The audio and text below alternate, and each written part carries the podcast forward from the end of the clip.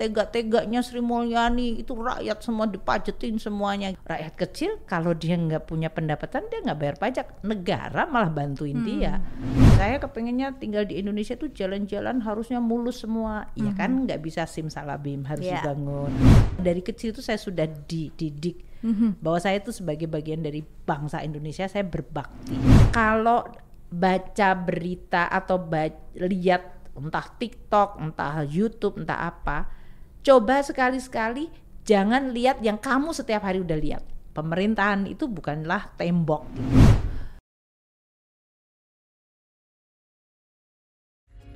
Bincang-bincang seru di podcast kabinet dan setiap mari dengarkan diskusi. Hangat dan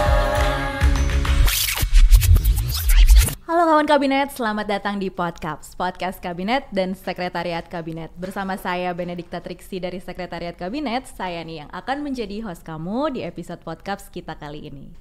Nah, kawan kabinet, Podcaps itu adalah podcast resminya sekretariat kabinet yang berisi ngobrol-ngobrol, diskusi juga tentang berbagai topik, mulai dari kebijakan pemerintah, hot issue yang sedang berkembang di masyarakat, sampai profil para menteri nih yang tentunya semuanya ini kita kemas dengan penyampaian yang ringan dan juga santai kawan kabinet. Nah, kawan kabinet hari ini bintang tamunya podcast benar-benar panutan saya. saya ini ngomongnya dari hati nih benar-benar sosok perempuan kebanggaan Indonesia. Dan namanya udah nggak asing lagi bahkan bukan cuma di Indonesia ya Bu, di dunia internasional pun juga. Beragam penghargaan bergengsi telah dikantongi beliau. Di antaranya nih, beberapa kali beliau itu masuk dalam jajaran The World 100 Most Powerful Women versi majalah Forbes. Dan pada tahun 2018 juga beliau tuh kemarin sempat dianugerahi sebagai menteri terbaik di dunia pada acara World Government Summit. Nah, kawan kabinet tuh pasti udah tahu dong ya, udah bisa nebak siapa. Tapi yang penasaran langsung aja kita sambut Ibu Menteri Keuangan Ibu Sri Mulyani Indrawati. Apa kabar Ibu? Alhamdulillah baik apa kabar Mbak Bene Terima kasih Ibu sudah Oke. menyempatkan waktu saya juga baik. sama-sama Izin Bu, boleh saya nyebut Bu Ani ya? Boleh ya boleh boleh Nah, Bu, bisa dibilang nih, Bu, Hmm. kata orang Ibu adalah salah satu wanita yang paling sibuk di Indonesia. Setuju nggak, Bu, dengan ungkapan itu? Enggak lah. Kalau paling sibuk di Indonesia itu banyak banget wanita lain yang lebih sibuk dari saya kali. Kalau para ibu-ibu yang harus bekerja eh, jualan di Iya. pasar, Iya dia harus ngambil barang, dia bawa ke pasar dan dia harus nungguin dagangannya. Para dokter atau para bidan, perawat yang di rumah sakit kadang-kadang mereka nggak tidur. Jadi saya rasa semua banyak wanita-wanita yang mereka kadang-kadang bekerja untuk memenuhi kebutuhan rumah tangganya itu semuanya bekerja luar biasa keras. Mereka bekerja, mereka harus mengurus rumah, mereka harus mengurus anak, mereka harus menjaga rumah tangganya. Jadi hampir semua wanita yang bekerja maupun bahkan tidak bekerja tapi full time ngurus rumah tangga pun juga luar biasa sibuk. Bener juga sih ya, Bu ya. Iya. Jadi eh, semua wanita bisa dibilang sibuk Ada juga, juga, gitu. yang bilangnya pengacara pem- pengangguran banyak, Banyak acara, acara. itu juga sibuk Benar, banget benar. itu. iya, jadi Iya, kata benar. sibuk itu sangat generik. Iya, Nah, iya. tapi walaupun begitu aku juga sering sih ngelihat Bu Sri Mulyani ikut banyak kegiatan bersama dengan Pak Presiden. Hmm. Tapi walaupun Bu eh, Bu Ani sibuk, kalau misalnya ada waktu senggang nih Bu, Mm-mm. biasanya Ibu Ani ngapain sih Bu hobinya gitu? Karena menteri itu pembantu presiden, jadi Ya. ya memang apalagi menteri keuangan berarti membantu presiden di bidang pengelolaan keuangan negara. Dan semua kegiatan pemerintah pasti ada dimensi keuangannya. Jadi tadi kalau disampaikan Betul. sering melihat eh, di kabinet maupun kegiatan yang lain, ya betul. Ada waktu senggang nggak? Ya relatif nggak terlalu banyak tapi pasti ada lah. Kalau nggak kita burn out ya. Kalau benar, kita benar, Bu, sebagai setuju. orang nggak pernah ada waktu senggang. Jadi ya dicari waktu untuk senggang gitu. Biasanya saya kalau waktu senggang itu sebelum tidur itu senggang. Biasanya ngapain tuh Bu? Eh. kalau lagi mau bobo? aku kalau mau bobo baca buku supaya bisa ngantuk iya, iya, eh, iya, iya. kadang-kadang denger musik gitu ya untuk change uh, the mindsetnya menjelang supaya menjadi lebih relax dan bisa tidur kemudian kita juga waktu senggang kalau weekend pas nggak ada ah, kegiatan main sama cucu. Oh, Ah, iya, itu my benar, benar, favorite benar, benar. things gitu ya. Main sama cucu itu is always rewarding. Kadang-kadang saya minta mereka sleepovers jadi kayak pajama Nginep parties ya, Bu. sama Kalau film gimana, Bu? Bu Ani suka nonton film nggak sih? Film saya nonton eh, dulu saya sering ngajak eh, sebelum pandemi ya teman-teman di Kementerian Keuangan mereka bingung ada Menteri Keuangan karena udah bosen lihat angka, Oh. ekonomi segala macam. Kalau ada film bagus, eh kita nonton sama-sama yuk gitu. Oh, Kayak kemarin refreshing ya, kita ya? lihat Mission Impossible itu The Maverick. Saya bilang kita Mission nonton terus mereka "Tuh, kok si ibu ngajak nonton lagi kan sudah nggak ada pandemi eh masih ada pandemi asal kita pakai terus kita nonton sama-sama. Biasanya kita nonton yang eh, Darkest Hour itu agak Oke. serius sehingga kita ledekin karena ada eselon satu saya yang ketiduran. Dengerin Winston Churchill berargue. Tapi kalau Hmm. Top Gun kena- kemarin semua matanya melek. Wow, gitu. atau jadi- film Indonesia saya suka. Tapi kalau film Indonesia saya lebih banyak nontonnya di iPad saya. Nah, sekarang tadi kan udah ngomongin cucu. Saya juga mau ngebahas nih tentang keluarganya Bu Ani. Nah, kalau dari keluarganya Bu Ani, eh, keluarga besar Bu Ani yang bersama orang tua, Hmm. eh, ada nggak Bu pesan eh, dari orang tua yang ibu tuh selalu ingat gitu sampai sekarang, Hmm. yang melekat dan juga eh, ibu terapkan sampai hari ini? Ya, saya datang dari keluarga sangat besar. Kalau untuk ak- uh, ukuran anak-anak sekarang tuh besar. Iya, benar-benar. Karena saya bersepuluh ya. Saya Wow. anak nomor tujuh dari uh, one bapak, one ibu loh ya. Iya. Jadi kan kadang ada orang yang anaknya banyak dari berapa ibu. Iya, Jadi iya. Satu ibu, satu ayah. Mhm. Uh, jadi kita uh, sering uh, berkumpul bersama karena orang tua saya memang menekankan anak-anaknya untuk selalu rukun di Wah, antara kita. luar biasa, Bu. Which is nice karena kita dalam hidup sekarang ini ternyata punya banyak saudara dan teman tuh menyenangkan, apalagi yang rukun gitu ya. Kalau Iya, banyak saudara setuju. tapi berantem capek juga kali Iya, ya. benar-benar Bu. Jadi kalau bicara tentang orang tua saya karena mereka dua-duanya pendidik, ya kita sering di dalam setiap interaksi makan siang bersama itu adalah cara kita eh, mendapatkan pendidikan. Beliau akan cerita tentang karakter. Kalau kita bercanda keterlaluan, ngeledekin terlalu sadis, kita selalu dibilang "Lu nggak boleh jaga. Iya. Dan yang paling penting karena bapak saya itu musikal banget, Oke, beliau itu ah. seneng musik, bisa menciptakan lagu, bisa main beberapa instrumen. Jadi beliau membuat lagu Nasihat Eyang yang sampai hari ini kita masih ingat dan sekarang bahkan diwariskan ke anak cicit ya. Jadi Jadinya kalau cicitnya tahu. mereka cu- cucu saya sekarang tahu lagunya. Ingatlah nasihat Mbah Kakung dan Putri. Wah, Pada masih ingat nih kita Bu. anak dan cucu. Ini ya, Bu, ya? Diberikan pada ya itu that's my mom. Oke. Diberikan iya, iya. pada hari Idul Fitri gitu pada saat kita mohon doa restu pertama bakti orang tua nusa bangsa. Jadi Luar kalau kita tuh biasa. dari kecil kita sudah bicara tentang bakti orang tua, Iya. nusa bangsa, kecintaan terhadap negeri itu sesuatu yang sangat penting. Jadi eh, dan tidak diindoktrinasi tapi dalam bentuk lagu dan kemudian di Hmm, Oh, dalam oke. kegiatan sehari-hari. Jadi kita tidak cuman memorizing Mhm, mhm. cerita-cerita atau lesson atau eh, apa ya pelajaran dari orang tua tapi kita mempraktekkan secara gembira sehingga anak-anak itu juga senang dan kebetulan kita dari 10 memang kita semuanya love to sing gitu Wow. kita ya kompak lah Hmm, jadi kerukunan itu diciptakan Sangat dengan banyak seni juga ya Bu ya. kerukunan eh, dan juga tahu bahwa manusia itu kan otaknya kiri kanan Iya. ada yang suka akademik tapi juga ada yang art music jadi kita istilahnya well rounded gitu Mhm. istilahnya ya. Kalau momen dengan ibunda yang paling membekas nih eh, dengan Ibu Bu saya itu Kira-kira apa manusia nih, Bu? yang luar biasa Mbak Bene ya. Kalau Iya. dilihat di sini ya, bayangkan tadi saya cerita beliau punya putra putri 10 tapi bisa menjadi seorang ibu yang kita tuh ngerasa very impressed hampir kalau saya sebutkan 10 anak ini kalau bicara tentang ibu is like very soft Oke, oke. part of our heart gitu ya.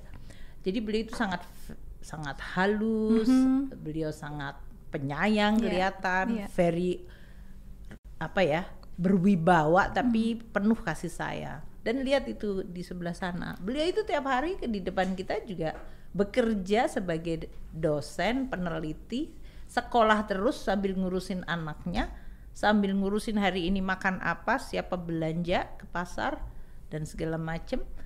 Masih sekolah terus sampai beliau mendapatkan S3 dan anak-anaknya sekolah terus juga gitu. Iya, Jadi iya, anak-anaknya betul. sekolah dia juga sekolah terus gitu Luar biasa, Bu. amazing Oh. woman amazing woman and then the father my my dad Yes. itu bapak tuh orang yang sangat bisa mengimbangi jadi kalau ibu tuh orangnya sangat serius ke mana-mana baca buku itu di kamar tidurnya itu bukan ruang kerja Oh, ruang gitu, tidur itu Bu. kamar kerja itu tiap Iya. hari kayak bergulat dengan buku Yep. nulis karena dulu komputer kan nggak banyak masiannya Betul, Bu. Hmm. tapi kalau bicara sama ibu saya itu bicara tentang statistik beliau tahu segala macam. Jadi it's a very serious woman gitu yang senang baca, senang mencer- bercerita ke anak-anaknya. Dan bapak saya orangnya penggembira tadi, eh, pendidik yang baik. So ya, So it's all in one in iya satu your paket parents, lengkap. iya. Jadi kita senang ya bahagia lah kalau dibilang sebagai keluarga bahagia. Iya saya akan katakan kita keluarga bahagia. Alhamdulillah. Nah, kalau yang ini nih berarti Nah ini sekarang saya bersama- jadi nenek dan kakek. Iya, Kalau tadi anak saya- cucu, ya. ya tadi saya sebagai anak dan saya bertemu suami saya waktu saya sekolah di Fakultas Ekonomi UI, dia kakak kelas saya. Oh, gitu, Bu. Terus Iya. kita menikah, kita sekolah bersama ke Amerika, Mhm. kita punya tiga anak. Anak pertama yang perempuan ini yang di depannya Pak Tony, and then anak kedua yang laki-laki sebelah saya, and then anak ketiga yang baru kemarin menikah. Ini saya sebelumnya selamat ya Bu, kemarin Ibu baru mantuan. saya sempat lihat kasih. videonya. Oh, gitu saya sempat ya. lihat videonya dan itu indah banget ya Bu, ada tradisional Jawa tuh. Indonesia kan sangat kaya terhadap eh, tradisi dan kebudayaan. Iya, betul. Yang sebetulnya itu merupakan suatu refleksi dari nilai-nilai luhur Iya, Bu. yang menggambarkan apa pun ya bangsa kebangsaan kita. Kita hidup itu kan sebagai makhluk sosial diikat oleh ikatan sosial, Mhm. budaya, eh, dan di situ tradisi, agama, dan kebangsaan Hmm. itu semuanya yang mengikat kita sebagai manusia.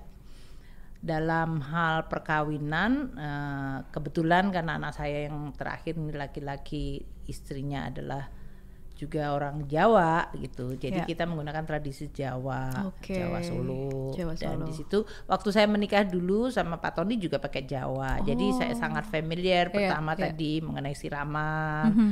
Terus mecah kendi, pecah pamori, terus jualan dawet, Dawet, gitu benar, ya. benar. Heeh. Tapi kalau dulu saya dari pihak perempuan memang lebih banyak gitu. Kalau laki-laki kan sebetulnya lebih sederhana. Midodareni, habis itu kemudian akad nikah. Mhm.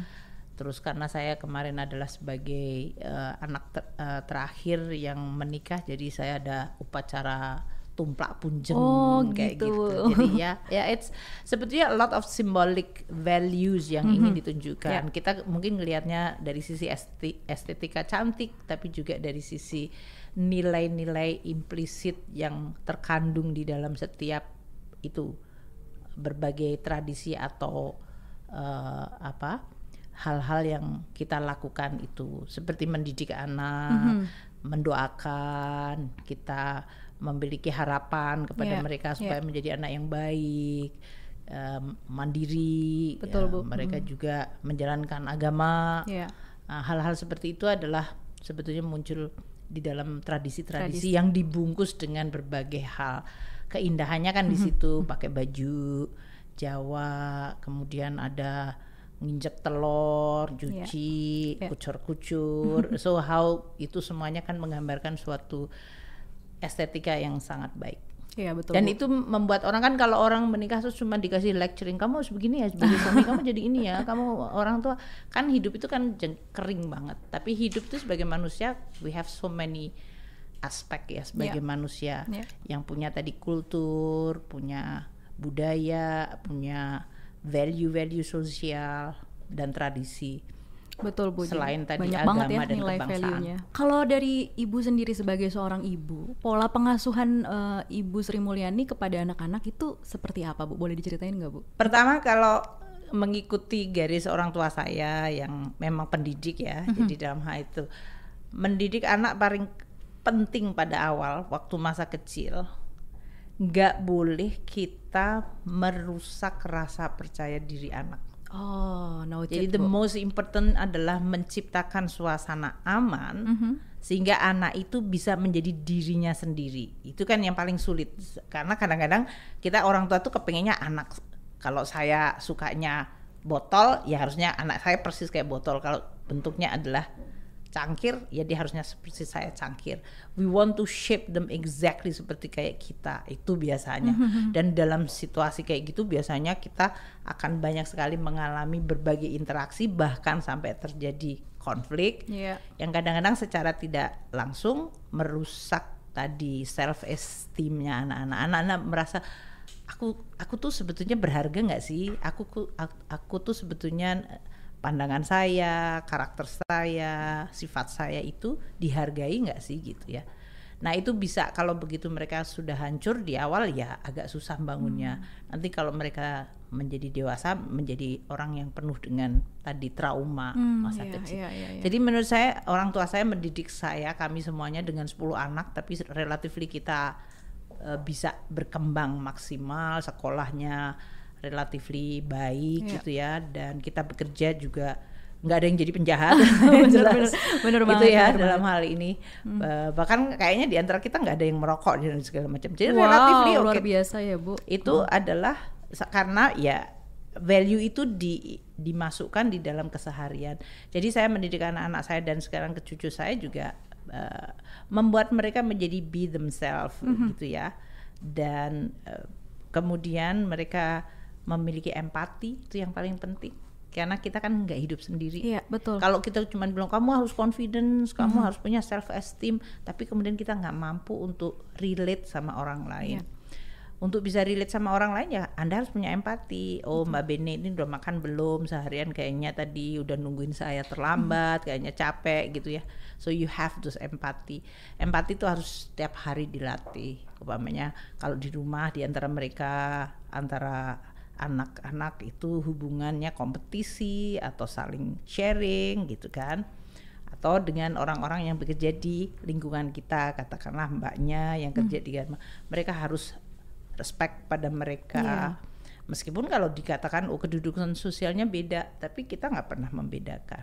Jadi dalam hal itu artinya mereka secara sosial menjadi makhluk ya manusia yang bisa merasakan orang lain punya empati dan menghormati orang lain nggak mencuri jelas itu penting Itu kejujuran, kejujuran. respect terhadap other people feeling itu saya rasa penting. Kalau orang Jawa dulu zaman saya kecil karena ka- saya dibesarkan dalam keluarga Jawa, ya sopan santun Jawa. Kalau dulu kan pakai bahasa kromo Ah, gitu kan. Bu. Kalau sama eyang saya, mbah saya kalau kita ketawa, wah nggak boleh, anak wedok nggak boleh kayak gitu. gitu. Oh, Harus jadi sopan. sopan, harus sopan Mm-mm. ya.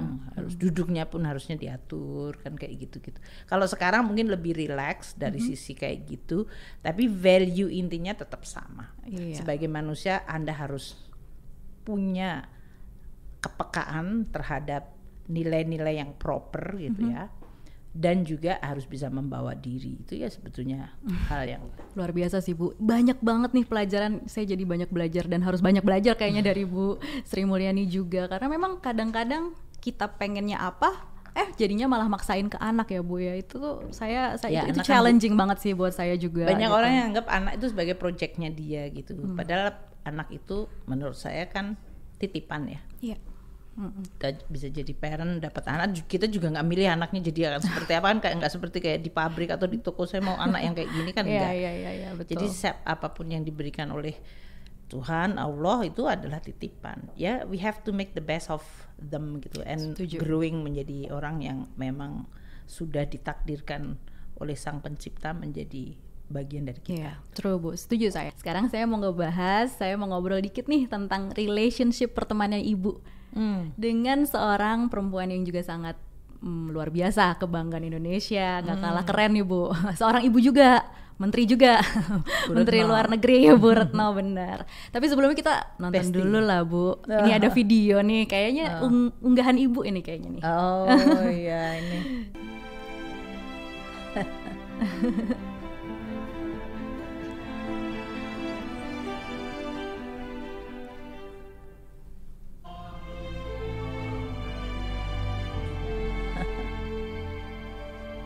Lagi sholat. itu sama-sama. Oh, Kalau yang itu ya. waktu terima Obama, ini waktu G20, ini G20. waktu 17 Agustus, ini 17 Wow.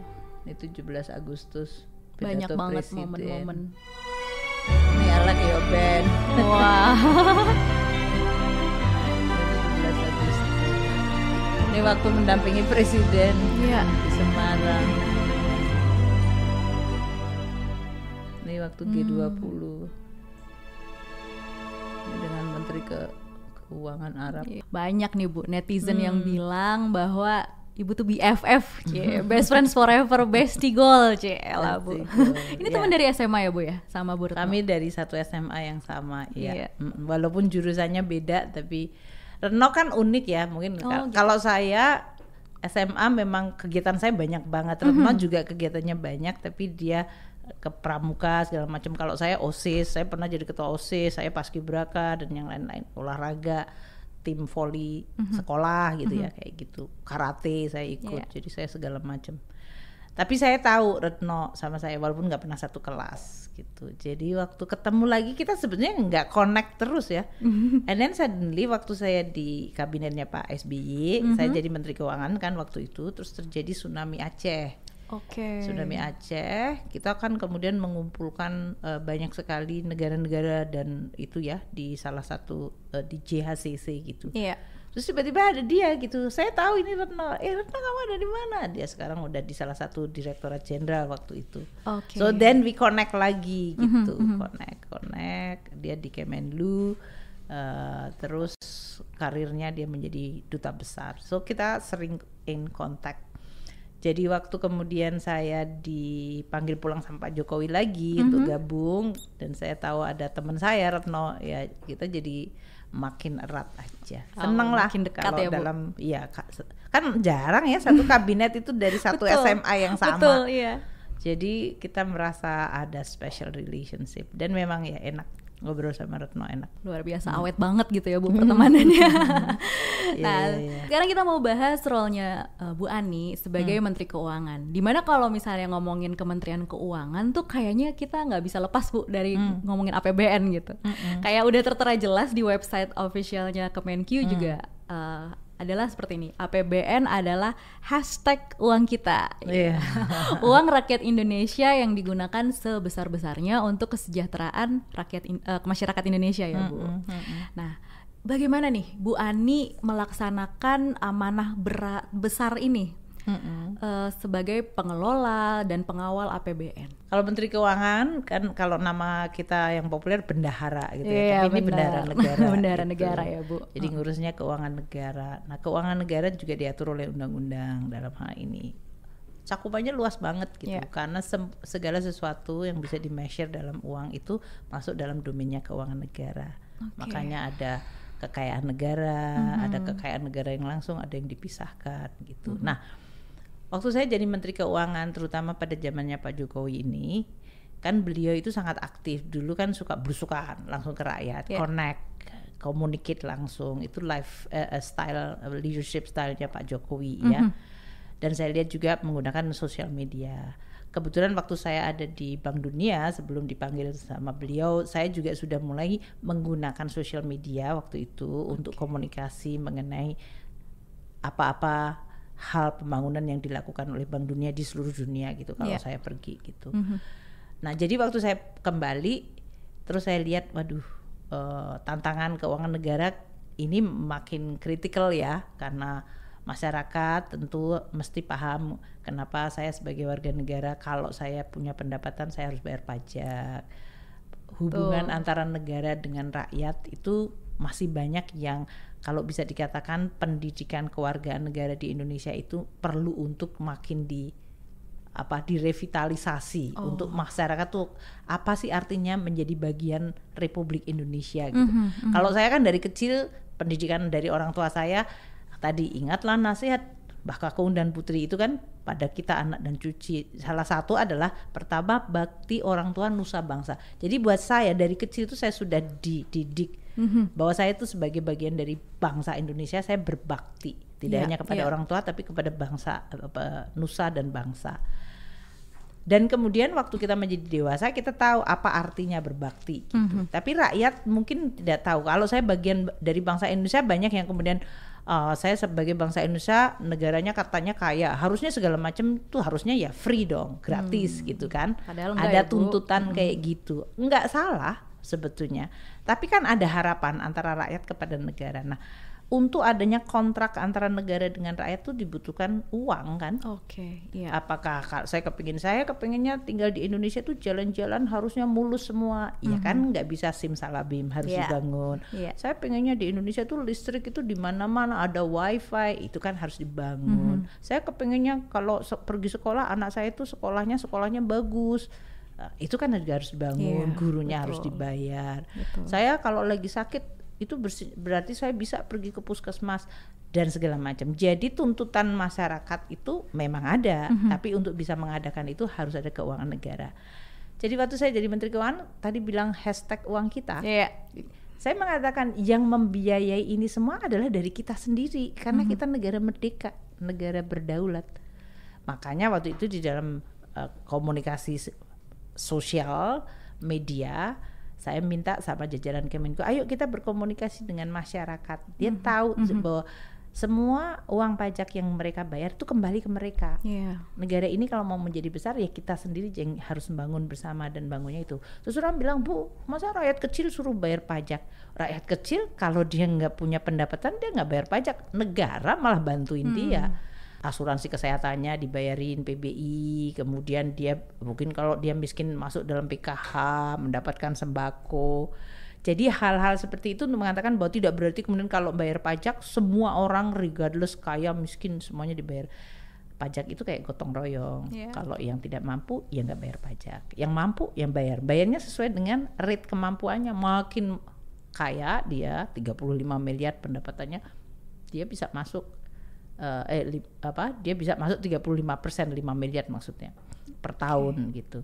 Jadi itu aspek gotong royong yang Mhm. dibangun dan akuntabel. Kemudian rakyat bilang, oh ya kalau saya bayar pajak aku dapat apa? Ayo kita jelasin. Nih sekian untuk bayar, untuk bangun sekolah, ini untuk infrastruktur, untuk kesehatan, untuk bantu orang miskin, kan Iya, kayak iya, gitu. Iya, benar-benar. Jadi Bu. rakyat tahu, oh iya ya itu perlu pendidikan banyak sekali. Dan baru-baru ini juga Kemenq eh, baru merilis kinerja APBN semester 1 ya Bu tahun 2022 yang tercatat surplus ya Bu alhamdulillah. Begitupun dengan keseimbangan eh, keseimbangan primer yang juga surplus Bu. Ini pencapaian yang luar biasa sih sebenarnya Bu ya. Bagi- boleh diceritain nggak dikit Bu tentang hal ini? Ya APBN itu kan dibangunnya per tahun. Iya. Dua tahun terakhir sesudah mulai terjadinya pandemi tahun 2020, kan kita semua masih ingat ya, dua 2020 pandemi bulan Maret. betul. Kabinet yang tak biasanya kita rapat, kita nggak rapat secara fisik, kita tiba-tiba pindah ke Zoom, rakyat nggak bergerak waktu itu bahkan PSBB tingkat 4 gitu. Dalam kondisi pandemi kan semua kegiatan relatif terhenti. Jadi Iya. kegiatan ekonomi juga terhenti. Iya. Maka kondisi ekonomi drop. Makanya APBN kita pendapa- pendapatan dari pajaknya turun, tapi belanjanya banyak banget untuk orang-orang yang kena sakit COVID itu ditanggung pemerintah semua, tenaga kesehatan, rumah sakit dibangun. Kemudian kita menambah bansos gitu ya karena rakyat yang biasanya bisa jualan warung Tegal nggak boleh nggak bisa jualan karena memang nggak ada orang yang boleh keluar kan waktu itu. Iya. Jadi kita memperbanyak bansos, kita juga bantuin usaha kecil. Ba- Bapak Presiden bantu para pedagang kaki lima karena iya mau pedagang kaki lima oh nggak ada yang keluar rumah. Jadi waktu itu APBN dalam kondisi sangat berat sehingga defisitnya nambah. Penerimaan kita pas turun, belanjanya lagi banyak Iya. banget. Makanya tahun 2020, 2021 dan 2022 ini kita defisitnya bisa di atas 3% dari PDB kita, dari size ekonomi. Iya. Nah, sekarang dengan 2021 terjadi pemulihan ekonomi, 2022 juga pemulihan ekonomi jalan cepat. Kita mungkin bisa berharap eh, 5% pada semester 1. Pendapatan pajak kita nambah lagi pas harga komoditas lagi naik gitu. Jadi memang pendapatan kita banyak sekali, belanjanya tetap kita jaga disiplin sehingga sampai dengan bulan Juni ini kita masih surplus Iya. 78 triliun. Uh, dan primary balance itu artinya dari pendapatan operasional dengan belanja operasional kita masih positif di atas 200 triliun. Itu luar biasa. Luar biasa Bu itu. Hmm. itu luar biasa itu sisi positifnya. Nah, sekarang saya mau nanya tantangannya nih Bu untuk hmm. mencapai itu semua. Apa sih Bu tantangan terbesar nih melaksanakan hmm. APBN ini baik secara internal, baik hmm. secara eksternal juga gitu Bu. Hmm. Mengingat kan saat ini perekonomian dunia juga sedang bergejolak ya Bu ya. hmm. ya. Jadi APBN itu adalah instrumen kebijakan dari pemerintah. Namanya disebutnya instrumen fiskal ya. fiskal tools. Fiskal namanya instrumen ya. Mm -hmm. kalau kita punya pisau gitu kan dia tidak menjadi tujuan dia dipakai untuk apa? Untuk memasak gitu. Jadi fiskal juga sama. Okay. dia adalah instrumennya pemerintah. Pemerintah ya eksekutif presiden dengan seluruh kabinetnya dan negara bahkan dengan legislatif yudikatif untuk bisa menggunakan resource itu toolsnya itu, instrumennya itu untuk mencapai cita-cita negara. Nah, kita kan punya cita-cita negara, pengen Indonesia itu maju, hmm. berdaulat jelas, adil, makmur kan kita pengen juga di dalam dunia Indonesia itu bisa ikut di dalam pergaulan dunia, menjaga ketertiban dunia. Itu semuanya pasti membutuhkan seperti pembukaan undang-undang dasar kita. Nah, toolsnya fiskal APBN itu tergantung pada situasi ekonomi saat itu. Kalau ekonomi lagi berat seperti yang terjadi pandemi kemarin, APBN harus mengangkat kembali. Itulah makanya disebutnya counter cyclical. Waktu siklusnya turun, APBN narik ke atas, mengcounter siklus. Waktu ekonominya sekarang di negara-negara maju itu overheating, inflasi tinggi, dia harus mulai menarik ke, ke bawah lagi untuk stabilisasi hari ini APBN pokoknya lagi shock gede ini harga minyak naik, harga pangan naik, harga pupuk karena perang yang ada di Ukraine. Ini menyebabkan kalau harga minyak langsung masuk ke Indonesia dengan harga yang lonjak, rakyat pasti gak akan mampu. Makanya kita shock yang besar ini kita absorb. Itu kalau seperti naik mobil Mbak Bene, kalau naik mobil kan ada lubang kita kadang-kadang nggak ngerasa karena kita punya shock absorber yeah, yang yeah, bagus, betul. pernya itu bagus. Mm. APBN ini hari ini menjadi shock absorber. Wow. Jadi pertanyaannya kesulitannya apa? Mm -hmm. Untuk menjadi fiscal tools yang baik, APBN juga harus sehat.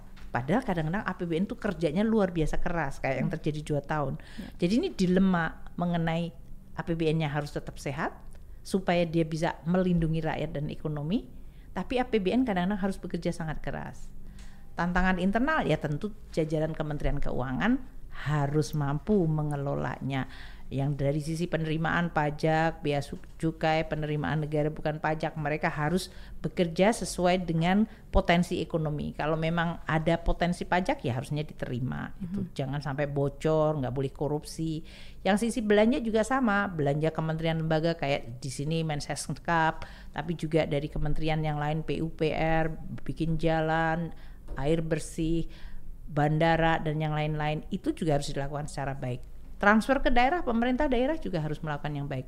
Jadi tantangannya internal mendesain APBN-nya harus baik betul. eksekusinya juga harus baik. Ya. Dan kita harus terus melihat kondisi ekonomi karena ekonomi kan berubah terus. Dinamikanya besar iya. ya bu. Uh -uh. waktu dua tahun yang lalu harga minyak tuh sempat nol waktu covid. Ya. sekarang 120 mm -hmm. jadi wush naik ke atas. Kondisi ekonomi yang terus bergejolak jadi kita juga tidak boleh kemudian oh APBN harus begini no matter what kan nggak begitu. Tapi yeah. very dynamic apa yang disebut uh, volatility itu harus juga kita bisa jaga.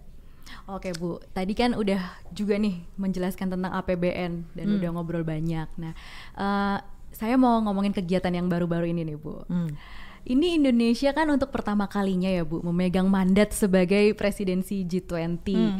yang di mana tentunya ini memberi dampak yang sangat positif gitu Bu, terutama hmm. untuk perekonomian juga. Tapi mungkin banyak kawan kabinet uh, yang belum paham betul atau kawan kabinet nih pengen tahu lebih dalam gitu ya Bu ya. Mm-hmm. Apa sih Bu manfaat yang langsung bisa diterima mm-hmm. uh, oleh masyarakat gitu dari adanya presidensi G20 ini? Pertama namanya G20 Group 20. Yep itu adalah e, 20 negara yang punya ekonomi size-nya terbesar di dunia. Mm -hmm. Itu satu. Kedua, G20 dibentuk waktu itu sebagai respons terhadap krisis ekonomi dunia yang terjadi tahun untuk tingkat presiden itu tahun 2008-2009. Jadi G20 ini memang forum ekonomi yang utama di dunia. Oke. Elit kalau bisa Iya. dikatakan. Untuk membahas hal-hal yang sifatnya strategik mempengaruhi dunia. Terus kita bilang kenapa sih Indonesia harus mikirin dunia, mikirin diri sendiri aja belum tentu gitu. Iya nggak sa- nggak nggak bener juga Indonesia dipengaruhi dunia, dunia dipengaruhi Indonesia. Dan dari semenjak negara ini merdeka, para pendiri bangsa kita itu sudah menyampaikan bahwa Indonesia akan ikut aktif di dalam menjaga ketertiban dunia itu Iya, berdasarkan perdamaian abadi. Nah, dalam forum G20 Indonesia sekarang jadi presidensi. Presidensi itu berarti dalam G20 kita membahas hal-hal yang sangat penting mempengaruhi dunia. Sekarang ini perang di Ukraine, geopolitiknya tinggi, persaingan Amerika dengan RRT katakanlah. Dan kita kemudian melihat ekonominya terguncang gara-gara pandemi.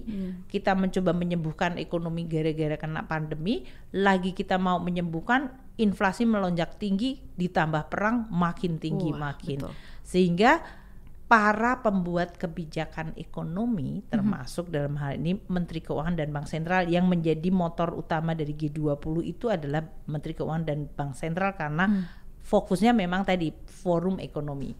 Nah ini kita harus bicara kalau inflasi tinggi suku bunga harus dinaikkan. Tapi suku bunga dinaikkan oleh bank sentral bank sentral di negara maju akan melemahkan ekonomi. Padahal kita baru pulih dari pandemi. Ya. jadi ini kebijakan yang sangat sulit ya itu penyebabnya kemudian oh kalau inflasinya karena pangan ya pangannya yang harus dibenerin. Kalau energi energinya yang harus dibenerin. Nah hal ini kemudian dibahas di dalam forum G20 ini leadership Indonesia sangat penting. Peranan Bapak Presiden luar biasa. Yap. di dalam pertama Indonesia direspek karena situasi dunia yang sekarang fragmented. Dan kita selama ini dianggap sebagai negara yang non blok dan oleh karena itu entah itu bloknya Amerika, Eropa, Jepang dengan bloknya Rusia, bloknya RRT, blok negara-negara emerging yang lain semuanya menghormati Indonesia. Tadi pertanyaannya itu manfaatnya untuk apa? Yap, secara Buat- langsung. secara langsung atau tidak langsung. Kalau langsung adalah kalau dunia perang habis-habisan Indonesia kena dampak jelek nggak? Pasti, Nah, Bu. Iya, Jadi betul. artinya Indonesia sebagai presidensi diharapkan bisa menjadi penengah yang baik. Itu Oke. manfaat langsung. Dunia menjadi lebih harusnya menjadi lebih damai Mhm. sehingga semua negara bisa tumbuh baik. Manfaat langsung mungkin yang dipikirkan sama Bene atau yang lain-lain adalah Bu kita dapat berapa sih gitu ngeluarin duit berapa dapatnya apa gitu Iya, itu kan iya. sangat mikro tapi ya oke lah kalau mau concernnya seperti itu belanjanya tuh sebetulnya sesuai dengan belanja kementerian lembaga umpamanya Kementerian Keuangan sama BI kemarin menjadi host Yap. kita melakukannya di Jakarta waktu di Jakarta terjadi kemarin Omikron jadi kita di sini mereka akan menginap di hotel. Itu berarti pada saat Omikron naik hotel kosong grup 20 datang. Kan menjadi menambah Ya, okupasi ya. itu bagus. Mereka juga pasti belanja di sini. Jadi itu menambah. Waktu kita bikinnya di Bali itu lebih lagi waktu itu Bali waktu terjadi Omikron atau Delta kosong jadi begitu kita mau memulihkan lagi pariwisata dengan G20 kalau di Kementerian Keuangan sama eh, eh, Menteri Keuangan dan Bank Sentral itu jumlah delegasinya bisa mencapai 600 Banyak. itu yang langsung. Belum kemudian wartawan dan Betul, segala betul. karena kalau begitu lihat semua menteri-menteri keuangan negara yang penting pasti wartawan seluruh dunia juga datang. Belum kemudian kita bikin side event. Jadi perusahaan-perusahaan dari global juga datang ini yang menyebabkan kemudian dampak ekonomi yang positif tadi.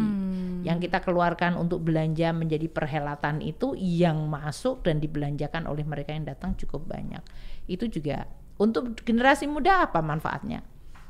Kita akan mengatakan eh anak-anak generasi muda Indonesia look you are actually among all those country yang actually matters a lot for this for the world gitu ya. Yes. Jadi anak-anak muda Indonesia harus merasa bahwa oh berarti kita tuh sama sejajar dan bisa memimpin negara-negara yang selama ini kita anggap lebih maju gitu. Dan itu menimbulkan suatu confidence yang bagus. Interaksi Youth 20 membuat mereka juga bisa berinteraksi dengan negara-negara tersebut. Jadi saya rasa ini akan memberikan dampak yang luar biasa penting. Nah, tadi kita setelah ngomongin dinamika perekonomian nih, Bu. Hmm. Kita sekarang mau ngomongin dinamika masyarakat. nah, kadang-kadang Bu ada pro dan kontra. Ada respon tuh respon positif, tapi juga ada respon negatif. Ada lovers, but there's haters gitu. Tapi itu biasa ya Bu sebenarnya dalam kehidupan sehari-hari, apalagi Iya. untuk pejabat publik nih seperti Bu Ani gitu. Nah, tapi saya penasaran sih Bu, bagaimana nih Ibu bisa menanggapi haters atau menanggapi komen-komen negatif yang em, apa namanya di kehidupan nyata atau bahkan di media sosial. Bagaimana Ibu bisa berbicara bisa selalu tenang, tetap lugas, tetap tertata gitu loh Bu kata-katanya. Meskipun situasinya kadang-kadang sulit. How do you control your emotions, Bu? Iya.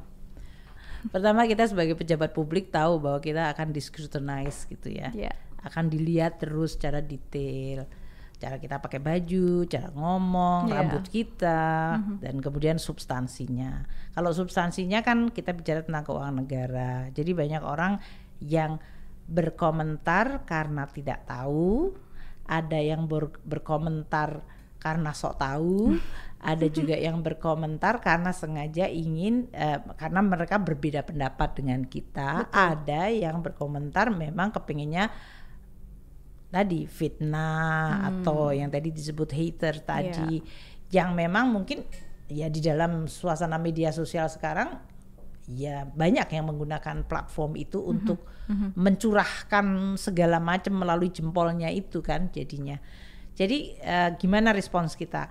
Kalau mereka yang menyampaikan itu tidak tahu, ya kita beritahu. Makanya saya bilang kalau ngomongin ekonomi sama keuangan negara kan kadang-kadang sulit ya, Ya. karena dianggap itu sangat technical atau spesifik. Jadi saya minta kepada Kemenq diterjemahkan dalam bahasa orang biasa sehingga masyarakat biasa ngerti. Kadang-kadang masyarakat biasa nggak perlu dijelasin, tapi pakai simbol aja. Upamanya waktu itu, oh akan ada PPN sembako akan dipajekin tega-teganya Sri Mulyani itu rakyat semua dipajetin semuanya gitu. Iya. Ya, cara jawabnya saya pergi aja ke pasar, terus saya ketemu sama para pedagang, terus saya tanya, Bu bener Bu berasnya dipajekin? Iya Bu saya dengerin. Wah nggak ada, kita nggak akan majekin beras. Kan kayak gitu. Jadi kadang-kadang menjawabnya adalah dengan cara yang kita anggap bisa connect dengan masyarakat. Makanya tadi saya bilang empati itu penting banget. Kalau rakyat eh, umpamanya concern mengenai kemarin masalah COVID kita, kita juga sampaikan ini lo belanja yang banyak untuk COVID. Masyarakat ngomongin tentang utang gitu ya. Ya kita akan sampaikan utang Indonesia itu sekian, dipakainya untuk apa saja, kemudian cara kita mengelolanya seperti ini. Dan itu kalau untuk orang yang memang benar-benar ingin tahu dan pengen dapatkan eh, apa informasi biasanya oke. Tapi kalau yang haters karena memang mereka professionally emang harus menghate kita. Oh. Me- ya kita nganggap di dunia itu ya nggak mungkin kita nyenengin semua orang gitu. ya. Betul, Bu. Perbedaan itu ya menurut saya sah-sah aja Iya. apalagi dalam demokrasi gitu. Selama ya sebetulnya kesantunan itu penting menurut saya. Karena saya dari kecil di dididik sama orang tua saya, even kalau kita lagi kesel kita nggak boleh kalau orang Jawa bilang misuh-misuh gitu. Kalau itu artinya Misuh-misuh. me, me- apa mengata-ngatain orang secara kasar itu Hmm, oke. nggak ada di dalam kamus saya ya. Hmm, Nah, oleh karena itu kalau saya ngelihat orang bisa ngomong kasar kayak gitu, pertama itu merefleksikan pendidikannya dia, latar belakangnya. Yang kedua saya pikir ya kalau ada orang seperti itu ya dibalas aja Eh, kalau memang itu perlu dijelasin kita jelasin. Gimana kontrol emosi? I think kita menganggap kalau orang yang pecah emosinya itu jelek ya. Eh, tapi ap- apalagi emosi kemarahan ya. Makanya kalau di dalam agama Islam disebutkan kalau kamu marah minum, wudhu, mandi, sholat. What does it mean? Actually, menahan diri itu adalah sesuatu yang mulia. Even though kamu sangat emosional. Cara menahan diri ya kita minta bantuan itu tadi dengan air karena marah itu kan panas ya. Iya. Jadi kita minum air lah yang enak. Adem Kalau ya, ya ya. adem, kita wudhu, kita mandi bahkan, kemudian sholat, kita menenangkan diri. Saya rasa setiap orang punya mekanisme kayak gitu. Kalau saya, saya nganggap itu udah diajarkan seperti itu ya kita jalankan aja. Untuk menata pikiran, ya karena kita mengerjakan pekerjaan kita, kita fokus dan detail, ya kemudian cara menjelaskannya saya biasanya berpikir ini kayak lawan bicara saya itu ngerti nggak ya saya bisa lihat wajahnya matanya Iya. senyumnya dia kelihatannya ngerti nggak ya gitu. Makanya kalau saya ngomong saya selalu ngeliatin Iya. siapa yang saya ajak bicara. Even dalam forum yang besar, saya akan lihat ini bener nggak nih dan saya biasanya sampaikan sama teman-teman Kemenku kalau kamu terlalu asik bikin pidato yang mereka udah kuasai tapi nggak peduli yang denger siapa ya nggak akan connect gitu. Oke. Jadi Bu. saya mengajarkan kepada teman-teman Kemenku coba you connect who's the audience. Audience-nya itu latar belakangnya apa. Dan kita bisa desain supaya informasi kita itu disesuaikan supaya efektif. Karena kalau enggak saya sih tetap aja bisa bikin pidato yang sophisticated but no one is going to like listen Yes, kan yes, nggak boleh yes. kayak gitu. No one understands juga ya, Ah, Bu, ah, ya. nggak ngerti, nggak listen, boring atau nggak understand tadi itu menjadi penting. Iya, masih membahas media sosial nih Bu ya. Di kalangan generasi muda saat ini kan kalau Ibu pernah denger nih ada nih eh, hal-hal dan apa namanya em, ungkapan yang viral gitu, seperti fear of missing out. Atau kalau misalnya Ibu lihat itu namanya FOMO atau YOLO Bu, you only live once. Nah, tapi itu efeknya tuh gaya hidup anak-anak muda itu jadi kayak cenderung konsumtif gitu loh Bu. Jadi nggak aware untuk investasi yang sebenarnya penting gitu untuk masa depan. Uh, sebenarnya sih ini nggak bisa digeneralisasi juga ya bu ya. Tapi kan stigma itu melekat gitu kepada generasi milenial dan uh, Gen Z gitu. Nah sebagai seorang Sri Mul- ibu Sri Mulyani bagaimana sih ibu melihat fenomena ini bu Kan setiap generasi pasti punya karakter kelebihan dan mungkin juga keunikan kalau nggak bila dibilang kekurangan keunikan. Anda-anda yang ada di dalam milenium yang baru ini yang dikarakterkan dengan teknologi digital. ya Saya mengakui ini bukan suatu era yang mudah sih menurut saya. Zaman kita barangkali kita mengatakan infiltrasi dari value, pengaruh dan segala macam itu kan karena belum ada digital teknologi sifatnya sangat perlahan atau relatifly bisa kita kelola. Karena dulu waktu saya zaman remaja seperti Anda semuanya TV itu nggak ada sampai saya baru kelas 5 SD kita baru punya TV TV pun satu hitam putih di, di ditonton oleh satu keluarga kita juga channel nggak ada adanya channel cuma TVRI gitu Iya, kan iya, kayak bener, gitu Bu. ya oleh karena itu zaman sekarang anak-anak milenial itu tadi ya apakah dia fear of missing out it's because anda dikepung dengan sebuah teknologi yang membuat anda itu selalu connected gitu So kalau suddenly saya kok nggak ngerti ya, kalau saya nggak ikut ya, oh kok mereka pergi ke sana? Karena semua orang mau pergi ke WC, mau pergi ke Bali, mau pergi ke Kutub Utara, dia bisa dia langsung showing di dalam itu dan langsung viral oh dia udah sampai di sana. Oh dia beli baju ini dia itu. And then the conversation pembicaraan di antara anak-anak generasi muda itu di drive dan di influence oleh stream dari berbagai informasi. Iya betul. Ini membuat Anda sangat sulit untuk menjadi diri Anda sendiri. Karena kalau zaman dulu kita menjadi diri sendiri karena kita paling baca koran, koran Iya. pun dua, majalah seminggu sekali atau bahkan sebulan sekali. Buku ya yang ada ya buku sekolah gitu, buku, buku komik ya ada gitu. Tapi kita nggak dikepung like every second Anda anda kalau anak sekarang ini every second juga cep cep cep kayak cucu saya kalau lihat iPad bung bung bung bung YouTube ini YouTube ini dia pindah ini. I cannot imagine your brain ya kan? Otak Anda tuh dibombardir dengan begitu dan itu akan menjadi satu tantangan yang luar biasa. Iya betul bu.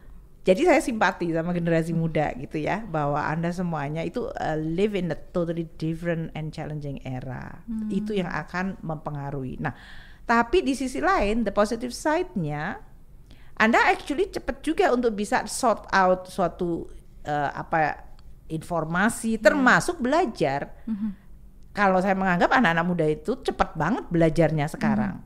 Saya umpamanya beberapa kali diminta untuk nguji skripsi anak-anak S1. Wih, cara mereka nulis skripsi sekarang menurut saya sudah mirip kayak PhD level zaman saya. Karena ada data banyak, metodologi banyak dan itu. Jadi sofistikasi dari cara berpikir menjadi juga makin banyak. Nah, yang kita harus jaga itu yang tadi kalau dia cuman menjadi consumer dari informasi atau bahkan terombang-ambing itu bahaya kan kalau kayak gitu jadi ya saya kalau bisa memberikan nasihat pada anak-anak kalau baca berita atau lihat entah TikTok, entah YouTube, entah apa, coba sekali-sekali jangan lihat yang kamu setiap hari udah lihat. Let's say kamu biasanya seneng pasti penyanyinya si ini atau YouTube channelnya ini. Sekali-sekali kamu itu cari yang lain. Yang lain, Let's ya. say cari ada di Google hal yang berbeda sama sekali. Ya. Supaya apa? I think di dunia ini begitu banyak hal yang menarik yang mungkin Anda belum lihat. Mhm. Sementara kalau Anda terlalu terfokus kepada satu hal, Anda menjadi sangat sempit di dalam melihat dunia yang sebetulnya sangat luas, begitu sangat kaya dengan berbagai hal. Kedua, ya kalau masalah uang tadi ya, investasi. Anak-anak muda itu kan karena di drive dengan digital teknologi dan digital platformnya itu dan digital platform itu pasti ngambil duit Anda gitu. Iya. Anda menjadi konsumtif. Karena orang bilang aduh murah banget ya gampang banget tinggal gitu cek cek cek gitu. Ya impulsif untuk konsumsi itu ya sebaiknya ditahan dalam bentuk do you really need it? Kalau pas lagi tempted ngelihat sesuatu yang bagus dipikirin dulu. Jangan langsung ngeklik untuk buy gitu. Tapi dipikirkan dulu.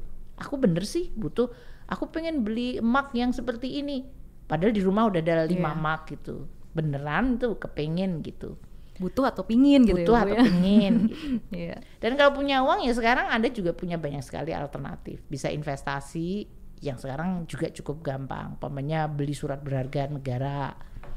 Berarti itu tipsnya ya, Bu, ya? Iya, dia banyak hal yang bisa dilakukan oleh anak-anak karena sekarang pun bank maupun lembaga-lembaga keuangan juga menawarkan jasa yang jauh lebih mudah untuk Anda bisa akses. Last but not least nih Bu ya, boleh nggak Bu Ibu nyampein kesan dan pesannya Ibu tentang podcast alias podcast kabinet dan sekretariat kabinet ini Bu? Saya rasa in apa ide untuk membuat podcast kabinet yang di apa di host oleh generasi muda dan menerjemahkan berbagai isu-isu ya yang di dalam pemerintah maupun di luar pemerintah dengan bahasa yang biasa itu sesuatu yang sangat baik ya saya meng- mengapresiasi dan mengangkat topi saya kagum dengan inovasi dari sekretariat kabinet untuk membuat channel eh, seperti eh, podcast kabinet. Yang kedua juga bisa menunjukkan bahwa pemerintahan itu bukanlah tembok gitu. Presiden, menteri, walaupun mereka punya tugas negara pakai nama negara semua karena mereka adalah pejabat negara, mereka tuh tetap manusia biasa. Dan manusia biasa itu artinya ya mereka punya sisi humanis. Jadi podcast ini menjadi salah satu cara untuk bisa mempresentasikan bahwa yang namanya presiden, menteri itu semuanya adalah manusia juga. Mereka tentu punya tugas negara eh, sebagai pejabat publik yang sangat penting, tapi mereka juga manusia biasa. Manusia biasa makan, dia capek, dia kadang-kadang juga sedih dan yang lain-lain. Dan ini akan membuat kita mampu untuk connect dengan masyarakat secara biasa ya, karena kita nggak apa oh ternyata kita nggak berjarak, karena dia juga ternyata sama dengan saya, ternyata dia juga susah tidur, dia ternyata baca buku, eh dia nonton film juga gitu ya, dia bisa nyanyi gitu. So make us menjadi eh, orang biasa yang kemudian kita bisa berkomunikasi mengenai masalah-masalah negara gitu. Kadang-kadang kalau orang sudah punya mental block karena dianggap oh dia beda sekali, dia si pejabat gitu. Dia mah bukan orang kebanyakan. Rasa seperti itu sudah meng-create distance. Jadi podcast ini bagus untuk meng- meng-create jembatan-jembatan. Dan saya rasa ini juga salah satu ide inovatif ya terutama untuk reaching out pada generasi muda. Ya harus ada inovasi seperti ini. Jadi saya sangat menghargai good good innovation, kreativitas. Ibu Sri Mulyani, terima kasih banyak ya Bu atas obrolannya sore ini juga atas waktunya Ibu. Saya sangat merasa sangat terhormat sekali dan saya sangat merasa tersanjung saya bisa ngobrol langsung dengan Ibu. Begitu juga kawan kabinet nih, pasti banyak banget pelajaran yang didapat. Pertama, empati itu penting banget, menjaga kerukunan. Dan kita juga apa ya, harus bisa eh, berstrategi gitu ya Bu untuk mengatur keuangan untuk masa depan juga gitu. Nah, kawan kabinet, kalau ada ide nih atau saran atau topik apa yang mau dibahas, bintang tamunya siapa di podcast episode selanjutnya, kawan kabinet boleh ya tulis di kolom komentar di bawah ini. Dan jangan lupa juga subscribe, like, dan share YouTube channelnya Sekretariat Kabinet. Dengerin juga bincang-bincang ini di platform Spotify kalian masing-masing. Dan jangan lupa ditunggu episode podcast selanjutnya. Saya Benedikta Triksi, saya pamit. Bye-bye kawan Kabinet. Bincang-bincang seru di podcast kabinet dan setcap Mari dengarkan diskusi hangat. Yeah.